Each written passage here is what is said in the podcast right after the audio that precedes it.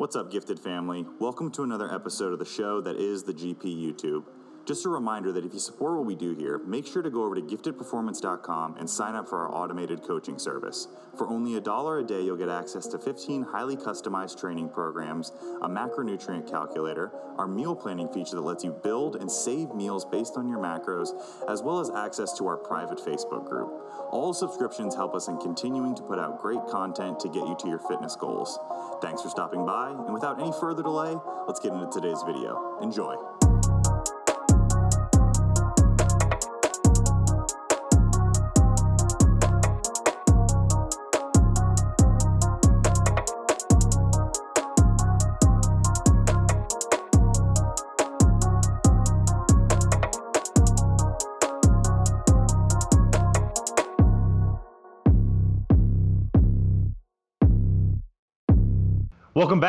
To another episode of the Gifted Performance Podcast. I am your host, as always, the fearless leader of the Gifted Performance family and the father of all things squatting. With me today, returning, is Thomas Butler. Thomas, how are you? Good. I think casually in conversation, I call you Thomas Neal more than I call you Thomas Butler, and I need you to change that. I, I really do. Unless you're okay with me actually thinking that your last name is Neal. I mean, it's like 90% of the people I know now think that. So perfect. That's his name. Confirmed. Heard it here first. And Doctor Esquire, master of all things tactical strength. Annie, last name Gun Show. How do you actually say your last name? Hold on. Wait. Is it Hiromada? Nope. No. no. All right. Well, let me cut that out. I just embarrassed myself. How do you say it? It's a pesky silent H. It's just Ramada the Czech Republic name. Ah, all right. Well, you know, I plan on getting it wrong probably three to five more times. Can we? So, can we uh, Annie Bromata.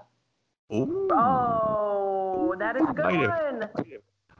I know you've already established yourself as as Annie Gun Show, but it might be time to uh, change that over. Bromata. Good It was so, Brohack prior to, so. I saw that. I saw that on the Skype, and I was like, "Ooh, that's a pretty interesting one right there." Um, but Annie, go ahead and give the people a little introduction into kind of who you are, your education, your background, S&C career. Got a lot of bodybuilders that watch this, so tell them about the cool stuff, the bodybuilding, the fake sports that you used to play. Give us the whole story. I've done all the fake sports. So I guess so. Currently, if people are looking for technical performance type stuff, this whole this whole situation started um, kind of in the collegiate sector. I was um, given this really cool opportunity when I was in graduate school to be an associate strength and conditioning coach um, for the university that I was at. Um, now, while I was there, I got to work on a few different sports teams. Football was a big one. Everyone had to work on football. Uh, for me, I also had soccer, softball, men's baseball, for some reason, and track. Everyone worked on track too, for the most part. Um, and we had a really, really good time with that. Now, part of being the FNG noob, the new person on, is we did a lot of housekeeping um, and a lot of ambassador type stuff. So I got assigned to be a regular, uh, a regular participant in a monthly long ruck with our ROTC program, which was what gave me my first insight to what a crapshoot that was. Um, I got to be privy to their regular regular training or kind of lack thereof. And that is what started this whole thing because my big mouth, I was 21 at the time, said something to the nature of, hey, this really sucks and I'd like to take over this. I was like, not much better of a programmer at the time. I just knew they were lacking any type of structure. And um, so that was really cool. And that is kind of how I started in the tactical performance world because that, and that was probably almost 10 years ago started my interest in performance sports, uh, tactical performance sports. Um, I, that led to some cool contacts that has grown over the time. And so that has been running steadily on the background of just every venture that you think a girl's going to go on in fitness. So I've done some, I've done collegiate strength and conditioning. After that, I hopped out and did the clinical sector. Um, I was an athletic trainer, clinical athletic trainer um, at a rehab clinic in the Chicago area. And then from there, I went back into the private sector. I started doing a little bit more research based stuff. I ran some gyms Um, and then currently, as it is now, I sort of live in the Bay Area and I'm just coaching uh, a bit in person. And then I also work within the human performance department at a disaster response NGO, which is really cool. Um, hobbies, like things that I've partaken in, I've been solidly okay at figure and physique. Pretty bad at bikini and um, just pretty bad at that.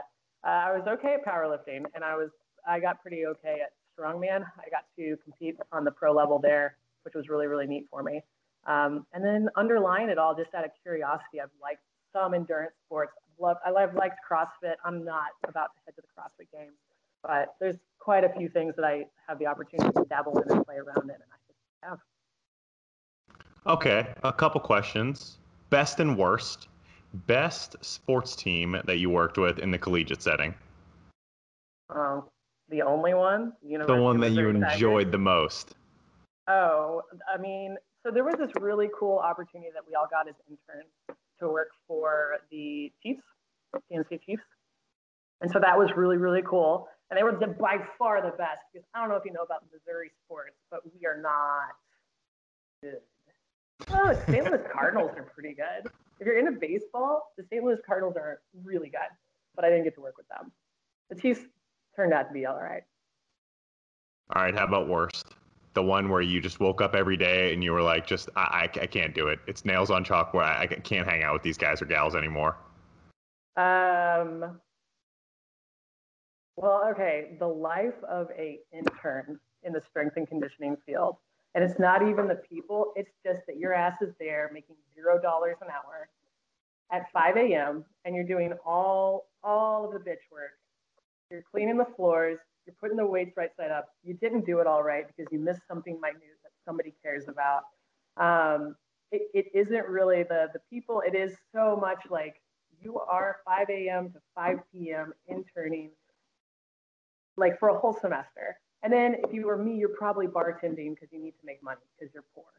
And so that was a really tough life to live for sure it's our our lives sounded very similar back then. I was doing the same thing, interning at UCF in strength conditioning. Um, I just want to give a special shout out to whoever loaded all the 100 pound plates on the leg press and then left them there for me. My grip Every strength, day. thanks you forever. I'll never be the same. And then you know you check in that night, work security, beat up some of the athletes that you work with during the day when they're when they're super drunk and causing fights, and then you're back at work at uh, five in the morning. Right? That's the life.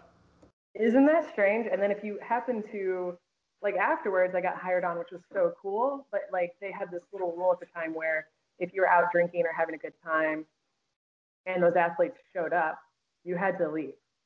Which is like you, there was no point in having a good time. And I was also in grad school, so I had time for that. But you could not go out drinking because those kids were out definitely not drinking on a school night every night of the week. They wouldn't do that.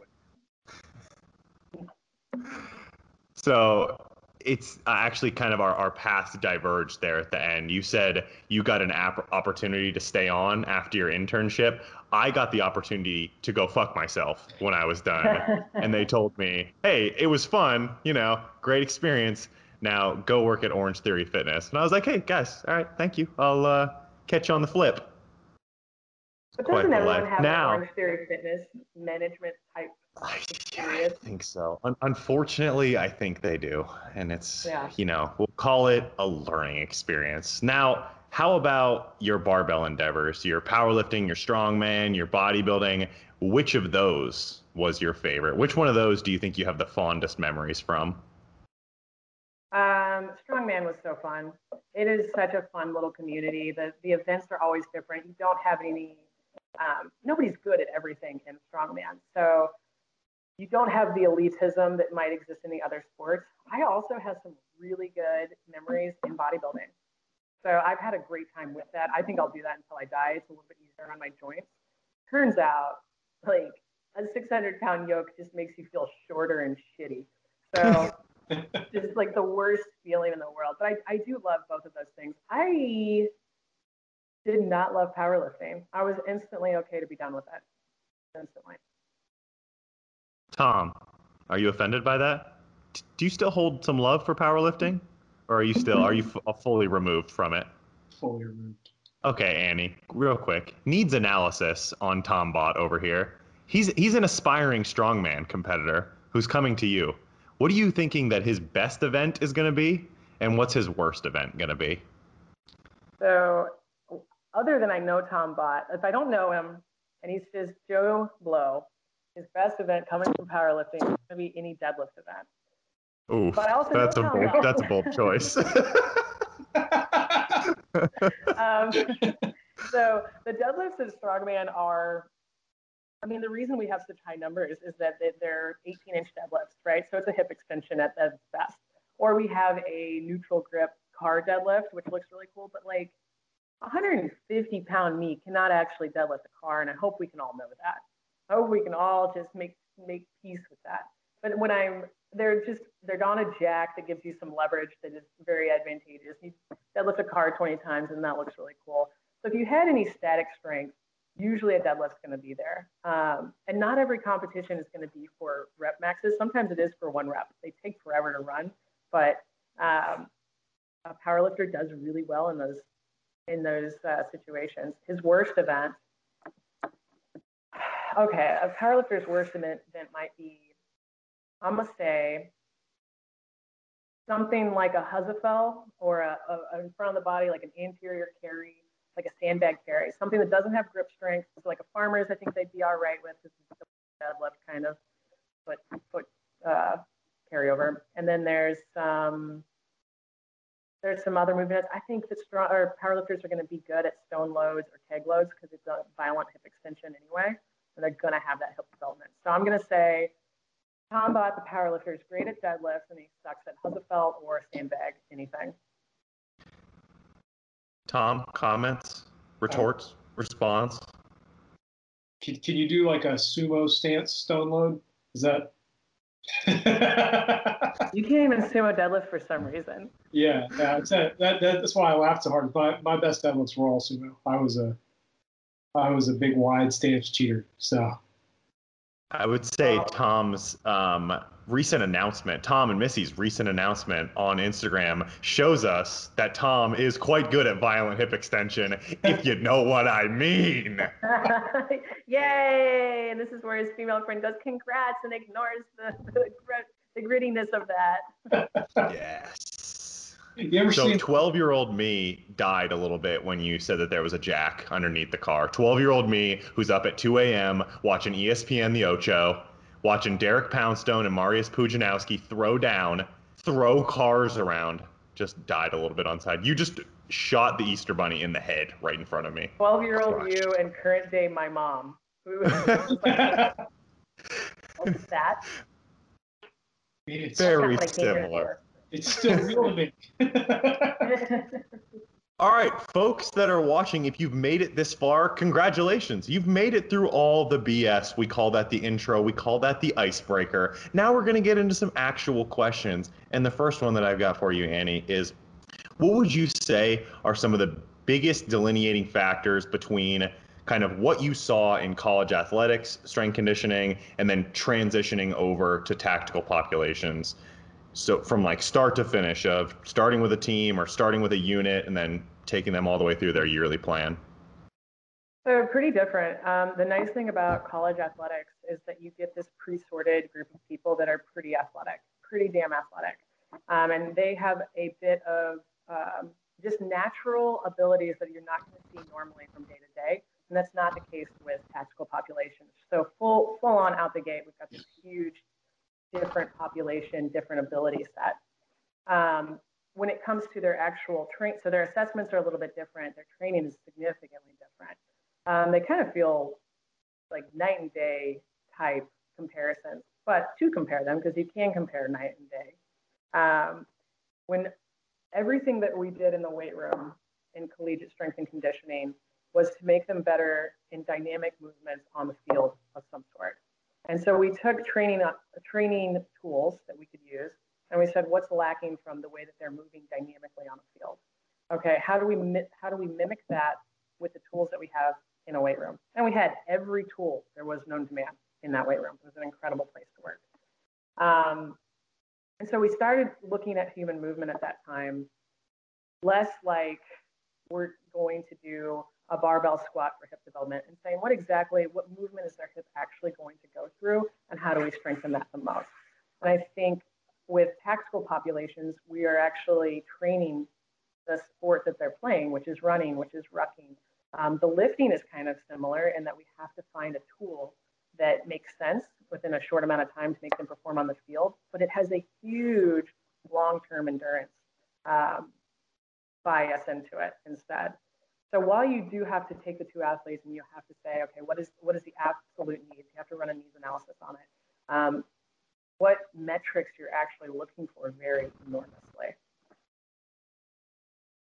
I think there's somewhat of a there's probably some of a psychological difference that you run into as well when dealing with athletes versus more of the tactical population where you're dealing with athletes who have trained their entire life, have been active their entire life. That's not a guarantee when you get into the tactical populations, right? Because if you're working with, you know, police officers, firefighters, um, maybe some military personnel, like their training could currently be zero. Am I right? Absolutely. So you do get some true beginners. Um, and that really comes into what are they going to be able to accomplish in the next year. And sometimes they have really had really, really um, huge goals that they want to set in that year. Another thing is they, the people that I you have in collegiate athletics or in pro athletics, they are used to winning, and that really does something for your confidence and your ability to push through. Um, when you have people that are not used to winning, and I'll tell you, a good place to get beat down is the military, especially the big military. It's a great place for that.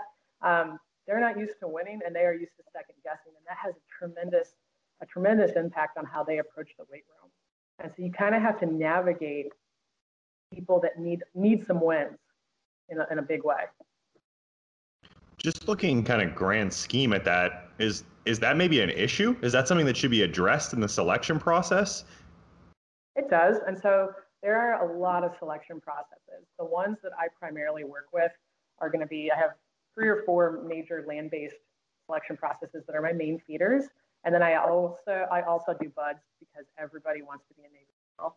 Um, but those, yeah, it definitely comes up. Their confidence is shot. They go into things, they have like test anxiety type um, type things that happen. They're they maybe don't perform as well as they do during assessments that they definitely blow away.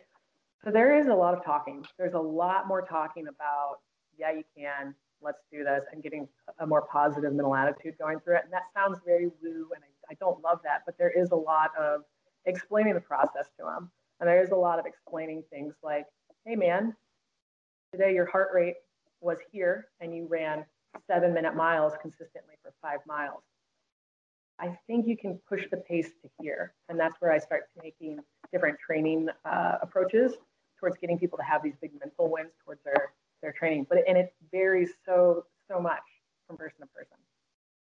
For so it sounds like you've kind of got what a lot of online coaches, because I know you're working in the online space, and that that motivational interviewing that you're kind of talking about right now is is challenging in the online space. It's it's hard because clients can sometimes just seem like you know their numbers on a spreadsheet, their heart rate data, their a certain minute mile, their a one RM deadlift. Was that something that you struggled with when you first got into online coaching or coaching in general? Was that process of you know seeing the person as the person instead of just data? Um, well, I still see them as data. I, I like data. Um, it is Tom little, smiles. Tom hears data and he's like, mm, beep, boop, happy. Tom my is here. well, let's not get it twisted. They're data. No, you know, I like people. And I think that probably makes me a little bit different from a lot of coaches is I actually really like it. And I am truly fascinated with where people can go. And I don't take on so many clients that I can't keep up with it, if that makes sense. Um, and so what I think it comes down to is, yeah, it was hard. It was hard to figure it out. And I think what I came to is just say what it is. Just say whatever it is that's going on here. And for me, a lot of times that is knowing I know somebody has a physical ability, or I wouldn't make recommendations to them that I do. And if they're failing to hit those benchmarks, that's a huge problem. It's just like missing a lift when you shouldn't. You know, it's it's a big indicator that something's going wrong. And so you have to stop and say, hey, I know you're capable of this, and I know you're capable of this today. What happened? And then you just never know. You never know what's going on. So it was a little bit difficult to get to. And the reason is um, you get so accustomed to, if you got so accustomed to collegiate athletics or even um, physical therapy type stuff, you start really becoming mechanical in how you behave so that there's some consistency for those athletes or for those patients to deal with. And when it comes to remote coaching, you have to bring something different because they're not person to person with them. So you have to start reasoning with them and explaining your program. And I think that also helps with a bit. Like, hey, trust me on this process. It's a long freaking process, and there's a lot of things that aren't going to feel like they make a lot of sense. Stay with me.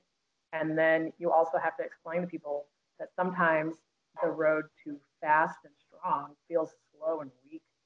That's kind of normal. And that's something people that haven't lifted before or haven't really been able to dive into their physical capacities, they're just not prepared for that reality.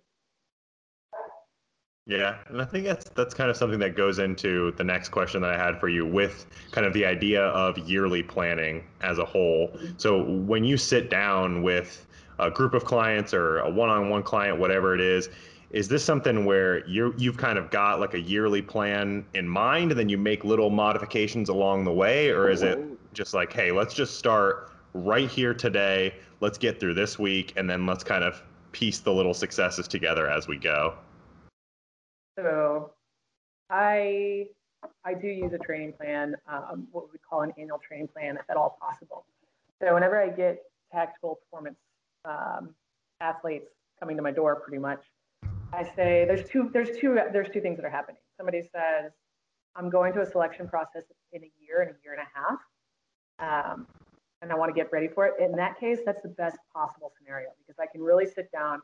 I can write. I can do a needs analysis. I can assess where their immediate needs are.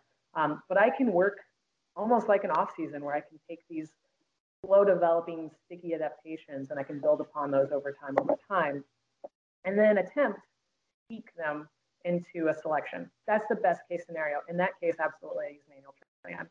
Um, I also get people that say, in two months, I'm going to the Q course, I think. Help me, please. And then I go, okay, I'm gonna I'm gonna do my damnedest, but we're gonna go through an assessment right now in the next three days. I need to see where you're at, and we can only really identify the immediate needs or what would be their barriers to entry or barriers to success, and we have to address those perfect world, absolutely, I would use an annual training plan of some sort. Yeah. Tom, anything to add there? Uh, no, that's that's really about the same approach I take. There's there's a, a larger framework that you want to build within if you can, and and then occasionally you have a guy roll up and say, hey, I've got to meet for you know a contest in eight weeks. What are we doing? You know, and one percent of the time they end up being Ryan Patterson. So. I really, I really like the word that you used there, and I wanted you to expand on it. You used the word sticky adaptations. I love that. I'm gonna steal that. I'm not gonna give you any credit for it. If I get famous, you can you can get the hell out of here. I'm famous now, not you. but what do you what do you mean when you say sticky adaptations? So sticky adaptations. I'm I am heavily influenced by adaptation and deterioration cards, the ones that are outlined in Vladimir Issurin's uh, book heavily influenced by that. I'm down to be wrong on those timelines, and I probably am. That's how means and averages work. But um, when we're looking at different capacities and different um, types of fitness, yeah, different types of fitness capacities, some take a long time to develop, such as max strength and aerobic capacity. Those things take forever to start developing. But once you've developed them up to a point, you can go into maintenance mode with with very few exposures to that stimulus. So a good example of that is max strength has a deterioration time of 30 days, but it also has an adaptation time of like 45. And I don't have the chart in front of me, but it's something something very long term where you start to see these like actual benefits and improvements. It takes forever outside of that newbie beginning stage. Um, once that's happened, start to reduce the frequency. That's really important for tactical populations because they have to have so many, so much proficiency in so many different areas that I have to rely on, okay, what's important for this selection process? And what's the minimum amount of exposure I can give them to that? And also work on these other areas that are undeveloped going into that selection process. So, you know, takes a long time, very sticky, and then you have those. I use the word fragile, more fragile uh, abilities that come down the line. So that's going to be more of your skill. That's going to be your speed, um, especially maybe your anaerobic capacities, things of that nature. Yeah, I had something. What was I going to say? Oh, crap. Annie got my heart rate up a little bit when she started talking about Issurin, and that's that's one of my uh, my key resources. Oh, yeah. I think it was. Black Who was it? I don't know if it was Yessis or if it was Bondarchuk. I think someone else calls them training residuals. Yeah. Similar similar concept where you know the the aerobic power stuff that takes you months to develop you can maintain with you know a couple exposures a week at a lower intensity. Um, whereas the higher power stuff i think eric cressey did a post about that during quarantine where he was like listen get out there and like do your sprints so that you're not losing some of those power adaptations that we got while you can't come into the gym and train.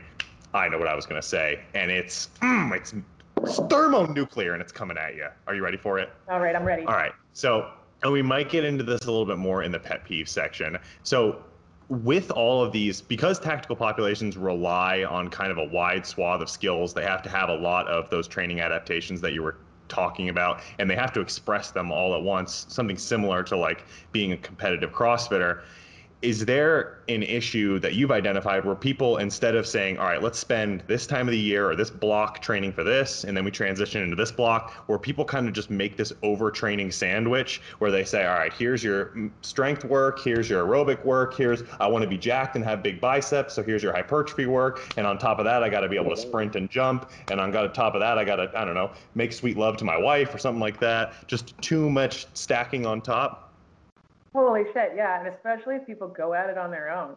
They're like, I know what to do. I'm gonna put couch to 5K on top of this uh, men's fitness bodybuilding routine. And then on top of that, I'm gonna start parkour. I'm like, don't do that. That was the worst idea. Absolutely. People get really crazy.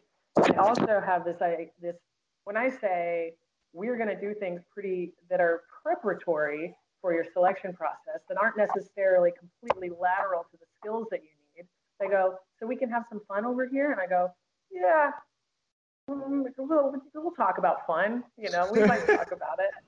And then they start adding so many things in. And I have had, and it's, you know, I know a lot of my clients are looking forward to this podcast. So I won't name names, but I've had somebody year, year and a half out from a selection process. I said, hey, man, let's go on a nice, steady state. We're going to build some aerobic, aerobic conditioning signs up for a six hour ultra. And I was like, that's. You hear that, oh, Jim? You hear that, Jim? You're a real piece of shit. or mountaineering. Like people get real into mountaineering, but you have to go. All right, well, you did that, and now we have to take the the week and we have to modify it a little bit because you decided to to. I'm not even making this up. Climb Mount Rainier. All right. Well, we climbed Mount Rainier today out of thin blue air. So now we're going to change your program next week because whether you feel it or not, you are fatigued and you do have a lessened output for the training weeks. And that one year out turns real quick into six months out, and you're going to wish you had programmed, man. And they just start adding stuff. That absolutely happens. So, as a kind of a point of clarification, when you talk about uh, you know layering different uh, different training inputs, right? Um, we're talking specifically about like you take a powerlifting program and a couch to 5k program and you're taking a, a program that's des- designed to be a single you know block and instead of integrating different variables holistically you're talking about literally just slamming like full volume weightlifting full volume bodybuilding. And it's, it's real in the crossfit world where you'll see somebody that's there on you know uh, the Cal Strength barbell uh, program and they're doing uh, Ben Bergeron's conditioning wads, and they're doing uh, Chris Hinshaw's capacity workouts, and they're they're training like six hours a day to compete at some local throwdowns. When really they, they could integrate their inputs, you know, intelligently the way uh, Bondarchuk or uh, Issurin talk about, and, and, look at each each item as an individual stimulus within a, a larger framework and and and that's the, you know not against concurrent training necessarily, but against stupid concurrent training, which right. I think I think something people miss a lot of times when they when they go talk about concurrent training. They they they try to run in and assume that everything is going to be full volume, full bore, and they're like, well, I, you can't run and lift weights at the same time. You'll be bad at both. And they're like, well, no, I mean, Right. that's wrong. One of the hardest subpopulations that I work with, and it's a really cool population to work with, are former bodybuilders that then want to go into some sort of SOF or some sort of uh, special operational forces of some sort. Um, because you have to explain to them that volume's not it, intent is it. Like we, we got to look away from what you're very, very used to and getting people out of their, their training habits is really hard. And it's not because they suck, it's because they're really accustomed to 30 volume sets of things, you know, and it's, it's not, that's not what we're doing anymore. Hear me out, Tom. You layered a nice, what was arguably impossible. Cal strength. You've got, you know, Bergeron, his program. You've got, I don't know, what was the third one? Um, Hinshaw aerobic capacity. Good, perfect, like it. Let me add a fourth here. Ricky Garard's cycle. Are we good now? What cycle? Well, yeah, exactly. we don't we don't talk about that stuff on this podcast. Drugs are bad. Don't do drugs. Drugs will kill you. And, and Ricky Um, got now- had. Poor Ricky. No, I have a personal bias against Ricky because my fiance is in love with him, and I think that she might leave me for him. So that's my underlying bias there. Ricky, I'll put that on. stay away from Melbourne, Florida. Stay away. I'm packing. Um, Annie, you did mention that there are a couple different kind of subsets of tests or kind of preparation exams. I forget the exact phrase they use for different parts of the tactical population. Can you talk a little bit more about those and what each of them kind of entail and then like what they actually feed into? Sure. So um, the major military selection courses that I work with are going to be land-based selection courses. So things that don't have any amphibious nature or water element to it. Um, those are big in the the Marine Corps has one, the MARSOC, but there is a little tiny water element to it. Um, the Army has quite a few. Army is very much a land-based branch in the military, and I work with them a lot. So you have um, Ranger selection, which is a 50 something day school that is gritty and gross and hard and stucky.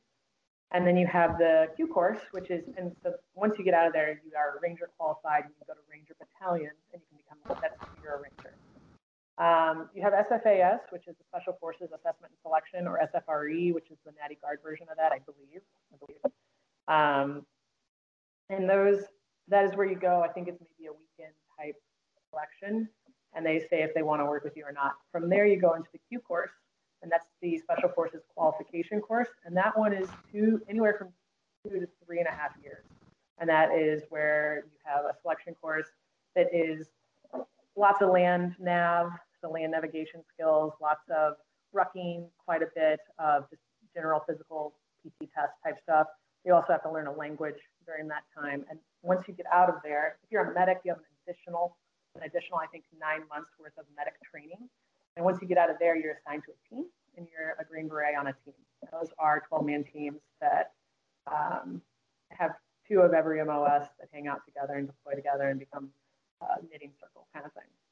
A really cool knitting circle. And then, Cool. So you're you're essentially a, a prep coach for this, right?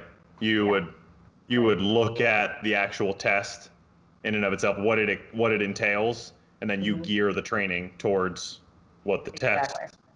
Okay. Sorry, I kind of interrupted you there. Keep going. That's okay. Um, within the Army, after after that, there's also um, the long walk, which is Delta Force selection. Super cool, really hard train up on everybody. It's a 40 mile ruck, um, and additionally like four-ish weeks. That's a tough one. That is a very very tough workup. Um, it is a, it's like a marathon with 50 pounds on your back, pretty much. And there are time parameters and things of that nature. So that that would be the fourth most that I see. And I, I don't work with that one too often just because it is so selective and so uh, rare. And then BUD/S has the Navy SEAL selection course. And in BUD/S, there's a huge water element, uh, there's a huge land based element. And that one, when you get done, you're in the Navy, you're a Navy SEAL. pretty cool. Right on. So, wh- which one of those do you think that you see the most people from, or is it pretty evenly split? No, I see so many Green Berets. So many. Yeah. Yeah. Um, and it could be that my career kind of started in Fort Bragg, working with, um, doing kind of seminars there, and then uh, working with, I've worked with teams there, and then they split off and they, they need selection coaches and things like that. Um, I think this, so that a lot. I, over the last 10 years, have worked with over 400 Green Berets. I mean, a ton of Green Berets, um, and married one. So that was cool. And that actually hasn't helped me at all. And then, um, Tell me about it. I'm getting I'm getting married to a gymnastics coach. My gymnastics horrendous. yeah, but they need to start showing up in a bigger way than they are. Agreed. Ugh, the worst.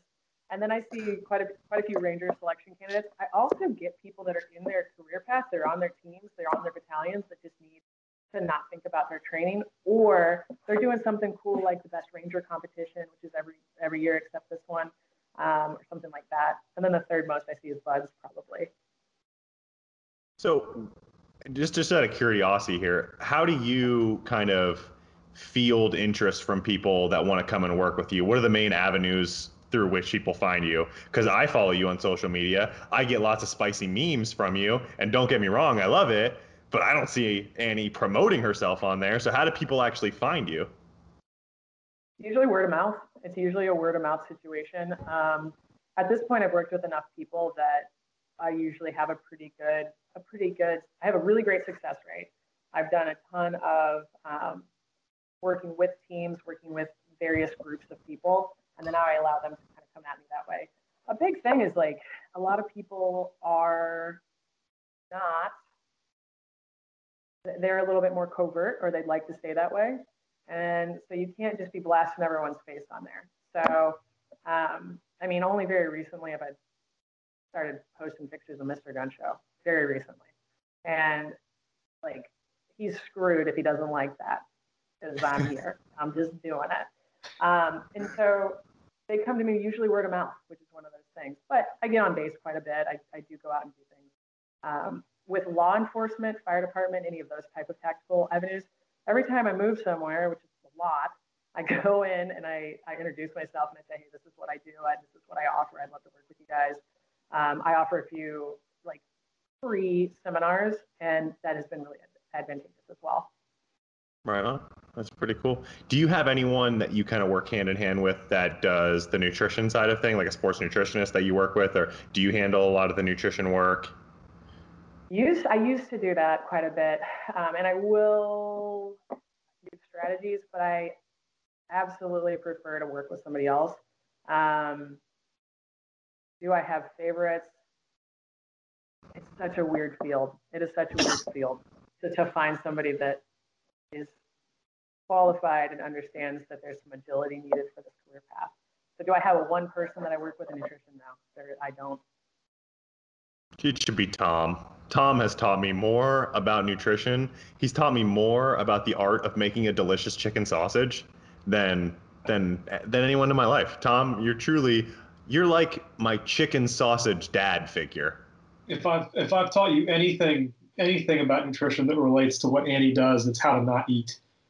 Okay. Whatever you say, sausage daddy. Weird? Getting weird now? Real dad. Jake, Lenny, at this point, changed under his name right there to at sausage daddy. Thank you. Thank you. Thank you. Um, all right. Let's get into Tom's question. It was Tom's question, but I'm going to ask it. All right. And this one it was one that was put in here to actually trigger Annie. And it was the biggest or most personally irritating misconceptions about tactical prep. So things like social media, TV, movies, etc. See from clients or prospective clients. You might have some strong feelings. I'm told there might I'm be really some hate right in your now. heart. Some-. Yeah, Hold she's on. gonna make that. I just smelled something bad face. That like, oh god. Actually, first, All hold on. so- Subset of the question: Keanu Reeves, yay or nay? Absolutely, yay! Are you Perfect. kidding me? I'm All a right. Female. Love, love, I have- love. Have you seen the footage of him doing three gun competitions? Holy Yeah. shit, the guy can shoot. The man can move. All right, good. All right, let's let's continue with the question. All right. Ugh. So I have worked with hundreds of SOF people that have been in, no doubt, hundreds of weird, high speed, crazy cool situations. And let me tell you what never happened. Nobody ever sprinted 40 yards, jumped over six hurdles, picked up a tire and flipped it over their head, and then picked up a car and attached it to their waist and press, push the sled. That did not happen. So these weird circuits, these weird circuits that people are like, this is it, this is tactical performance. That is bullshit. And that is so pervasive that it is unbelievable. And it is becoming more and more popular by the day. So that's crazy. Um, that's, that's probably numero uno. Are you familiar with a girl? Her name is Demi Bagby on Instagram. She posts some content that's similar to that. Oh, I got Tom. Are you I, familiar? I oh, I Like felt like you were just describing exactly what she always posts. It's the the tire flip and the back flip. It's like, yeah, I feel like, you know, I kind of have a general idea of what goes down in those high speed special forces situations that you're describing. And there's not a lot of tires to be flipped. There's not a lot of sledgehammers or sledgehammering that needs to be done. Not, Maybe I maybe I'm wrong. I don't think honestly, so. not even a single push up. They're not like put your buddy over your shoulder and let you into the embassy. Like that's not a thing. That's not happening. I, and I, I'm I'm admittedly like big time civilian, you know, and, and I, I don't know a whole lot of high speed guys. Certainly nothing on Annie's level, but every guy I know who's ever been in some bad shit has basically described it as like, you know, we're, we're just really tired and we've walked like a hundred fucking miles with all of our shit, and it's it's really none of that. Like like you, you have to be able to be very skilled with your, your weapon, be clear in your mind, not exhausted. And it, it, it diverts or reverts so much to the aerobic side of things. Um, and, and uh, you know, that's, that's boring, you know, like laying in mud for three straight days is not an exciting thing, but that's probably more specific to what a lot of these populations are doing on the job than, uh, than, you know, jumping over, uh, trip wires strung around your gym and wearing seven plate carriers and swinging a sledgehammer at the wall. You know, it's it, it's funny the the we we talked about this with the powerlifting uh, conversation a couple months ago about how the 15 second format on Instagram totally warps our perception of what goes on in training and sports and in this case in in uh, the, these uh, real world tactical situations. Well, Hollywood did it too. Hollywood didn't do us no favors. So I guess another big, a big, uh, and, and we get it. They're supposed to be so fantastic. Like, it's so sensational to watch a Hollywood movie, and I appreciate it. But I will also say that there's a there's a misconception on what a successful candidate looks like, and the idea that it's Arnold Schwarzenegger or The Rock or any of these anybody humongous that is also not the right frame for endurance. And so we have this like really weird idea of what this looks like, and and you know, pretty pretty frequently someone will ask about Mr. Gun Show and what he does, and I'm like, I bet he's just a huge monster, and I'm like, well, he, he's a cyclist, so kind of what he does. huge, all right. He's, he's bigger for sure, but I've seen some absolutely elite that weigh 160 pounds. A lot of them actually. And that's a that's a pretty big one. And then you, you deal with that within selection candidates, even though they know they'll say, "I wish I was just a little bit bigger." I'm like, well, your life might depend on you not. Yeah. So if we kind of go back, dip back into the science of those those situations that you're training people for, what are what are what's the phys- what are the physiological limiting factors that are actually at play here in these life or death situations? Because I think a lot of people think it's very kind of like high speed, like they show in the movies. It's very high speed. It's jump over this. It's flip that. It's throw this over here. It's super anaerobic. But what Tom said, it's more along the lines of kind of those long distance aerobic bouts. Yeah. So when you're when you're looking at heart rate and having command of your heart rate and having control, that all comes down to being able to look at a stressful situation, which can be mimicked in training to a degree, and being able to bring your heart rate back down, whether it is having the biological awareness of your own body to have some breathing exercises to calm down a little bit, getting your heart rate under under control enough that you have fine motor skills um, is really, really important. So it depends on the nature of it, but let's say it, it does come down to often, do we have the fine motor skills to be shooting our guns? Those typically go away over that 170 beat per minute, maybe, you know, maybe a little bit higher depending on how, how you've been training. Um, you have to be able to have control. And where we all recover at is aerobically. And getting being able to regain your heart rate after a stressful episode um, is a skill, and it's something that takes a lot of time and a lot of living in your body in these um, high heart rate situations, and then back down to get through. Um, and, and having those fine motor skills might also help you evade. It may help you be a little bit more aware of where your body's going, what limbs are, you know, what, what limbs are moving into the site of something. Um, those reactive skills are, are not biometric, if that makes sense. Um, so it, for me, a big a big bias for this for me is, uh, is it has an endurance bias. I love strength training; it's always going to be in there, but an endurance bias is incredibly important for these people to be able to maintain those motor abilities to get them out of high speed scenarios. You are going to be a very, very rich woman if you can find out how to make those long duration aerobic pieces sexy and fun. If you can master that, I, I just let me live in the wing of your I've mansion, tried lingerie, please. I've tried bodysuits, I've tried everything I know. I can't. I don't know how to make that happen because your body posture looks crappy. It's you know, it's it, running's not sexy, but that's it. Like it is really a, a lifestyle for people that understand a means to an end, if that makes sense. And we at Gifted Performance, me being the exception here on our coaches, we embrace the not sexy. So I obviously represent the sexy. The rest of our coaches, they represent the non sexy because that's what really works and that's what we want to give the people. So Tom, thanks for being here. I'm like like 85% of the productivity. All right. Now, we did have one special question from um, a social media, from the world of Instagram, which is where truly all of the best questions come from. There's literally nothing not worthwhile on there. And we're going to have to skirt around this. So, Amelia, I hope you made it this far. Um, this is a special question. You asked it. You asked about a certain strength coach. He will remain unnamed. Um, and Annie's going to give you her opinion of this individual. Your opinion, Annie? So I'm gonna I'm I'm gonna broaden this out. A strength bias is not an appropriate bias for long-term success in the military. Okay, full stop. It's important. You need to have some strength training in there. Additionally, an assessment needs to be pretty comprehensive when there is a lot of different factors at play. So instead of talking about what a strength coach might do, say what I might do. I was assessing somebody. I would do a, a lower body strength endurance test. I would do a lower body max strength. I would look at those two videos side by side.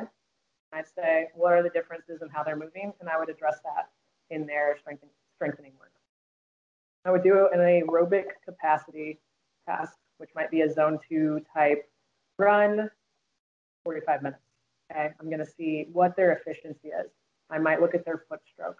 Okay, I'm going to see how they're moving. I'm going to see if there's any vertical displacement. I'm going to see what exactly it is that might prohibit them from becoming great runners. And then I might find alternatives for that. I would do a lower or an up, upper body max strength and submaximal strength. And I would go through the mandatory movements for a selection or maybe even a military wing. They have different PT tests as well and I would see how they're moving. I would take that comparison again. How do they move under maximal, you know, maybe 90% of their one rep for one? And then how do they move at 60% for one rep every 10 seconds until they fail and see where they fail. And that might be an indicator on what exercises I use for them. And then I would probably do something like a mile test. And all of that together, and this is just hypothetical, I would use and I would say, okay, these, this is what I can tell from you remotely. This is what I think your immediate needs are. This is your needs analysis. This is how much time we have. And I think that's the only appropriate way you can handle multi, multimodal training in a way that makes sense. And then we can attempt to peek into a selection if there's a selection. Um, now that's a big like if because I think I think peaking like I, I think it's incredibly hard. Um, like how many like Olympic athletes don't peak at the at the Olympics? Like so many. But we would try. We would try really hard.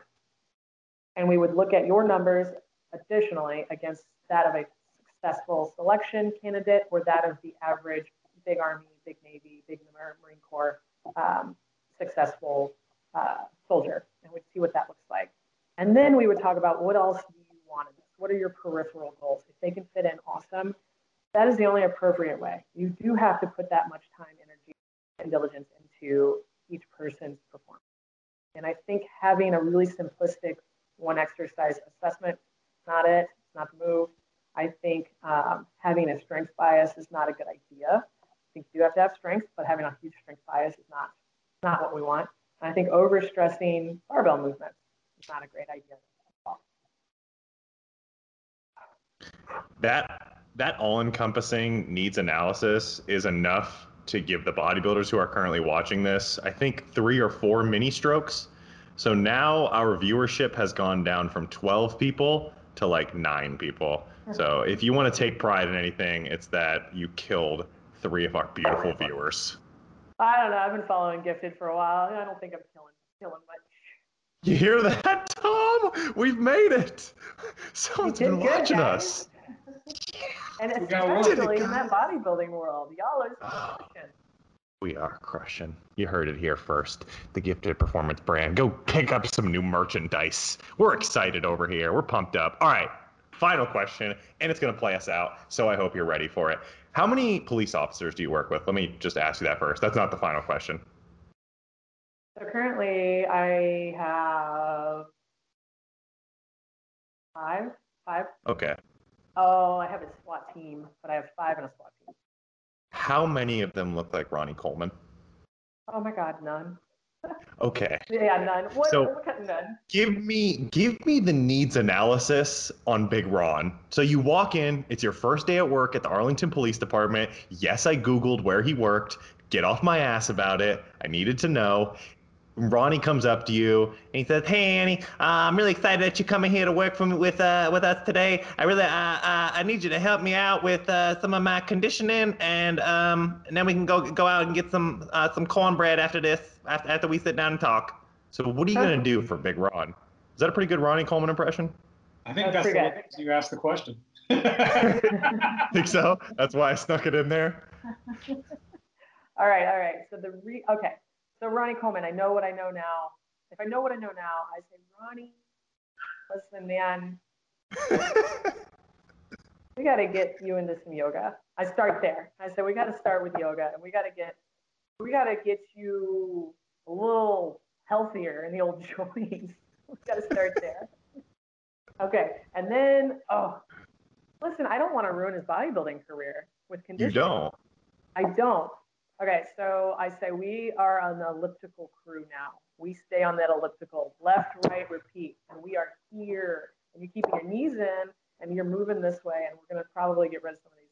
Not get rid of, but forego some of these hip operations you're gonna have. And well, this is 1997, so I mean, 23 years later, we're gonna avoid some of that. And you just stay on that, maybe a bike. I may put them on a bike also. So I start there, and it's it's lit. I start them out. I say you're gonna start doing Zone two, how old was he in 97? 29 ish, 25, Yeah. 29. So his, I'm going to keep, I'm going to cap him at heart rate at 150. And we're going to do that three times a week for five months. And then he's like, look, I'm not real. You'll have to do the, the voiceover later, but I He's like, look, I'm not get ya. people, so I need to be a little bit faster. I'm like, not a problem, my man. We're gonna we're gonna be absolutely petrifying going down the street. So from there, I go into what's the next thing. I cut his list down to once to twice a week, and I start throwing in short speed intervals. Where we're working on foot turnover. Okay, Yep. flat, nothing crazy. We're working from that. We go from 200s to 400s. Back maybe putting some 200s back in there. We start into some threshold training afterwards. And then towards the very end, we start working on absolute maximum speed. The police officer is not going to need to sprint more than 200 meters. Hopefully not, or it's over. But if Ronnie Coleman comes at you full speed, 200 meters, and he's 300, 250 pound man, lay down, Terrifying. it's over. Nightmare Okay. fuel. So let me back that up. I would go aerobic capacity, five months. I would go three months threshold. Yeah, maybe VO2 stuff, maybe two to three minute fast, quick, terrible shit. Then maybe I would work on top end uh, speed. All the way, I would go, I would keep listen once a week on the elliptical because that dude is broken. I think that's how I start. The hip surgeries, the spine surgeries. Ronnie, I'm gonna tag you in this. You won't respond, but just know that we love you, man. We love you. You truly are the king. And if only you had met Annie 20 years ago, she would have been like I don't know, like like seven years old or 11. something. 11 years old. I, I see. I made you younger. Look at like me going. I'm, I know how to fly. I know how to That was flatter. safe. we could have saved you, Ron, but nonetheless, here you are in your current situation. So if you do want to get back into the police force this late into your career, we've got a good friend of ours, Dr. Mike Taylor, which perfect segue will be appearing on our second part of this podcast with Annie. So we are going to sit down and we're going to talk about some common injuries, causes of those injuries, and potential workarounds with Dr. Mike Taylor on the next episode. And that's my outro. Tom, how did I do on my outro right there? That was a good segue. I liked it. Air Air Five. Got him. Oh, she joined in. The the three way Air Five. Love it. Powerful trio right here. Annie, thanks for coming on. Let the people know where they can find you on the social meds, which is what kids call social media. That's what you call social media. Um, I am currently exclusively found on Instagram at Annie Gun Show. No Twitter. You're not a tweeter. I, uh, I shadow Twitter. I, I, I go in there to feel the pulse, and I just I don't. That's probably American smart. Drive. And Tom, and Tom, where can they find you? Still at Polly underscore Rocket. That's correct. Uh, at Tomas T O M A S underscore Neil. That's my real name. That's absolutely by no means my middle name. That's definitely my full name. We have done away with Butler. He is going by Neil now. And as always, I am at the underscore squad father. Send all your questions to at gifted performance because I don't run that account, so I don't have to deal with them. We will see you guys on the next one. Thanks for coming out. And as always, you know the deal. Stay gifted. Peace.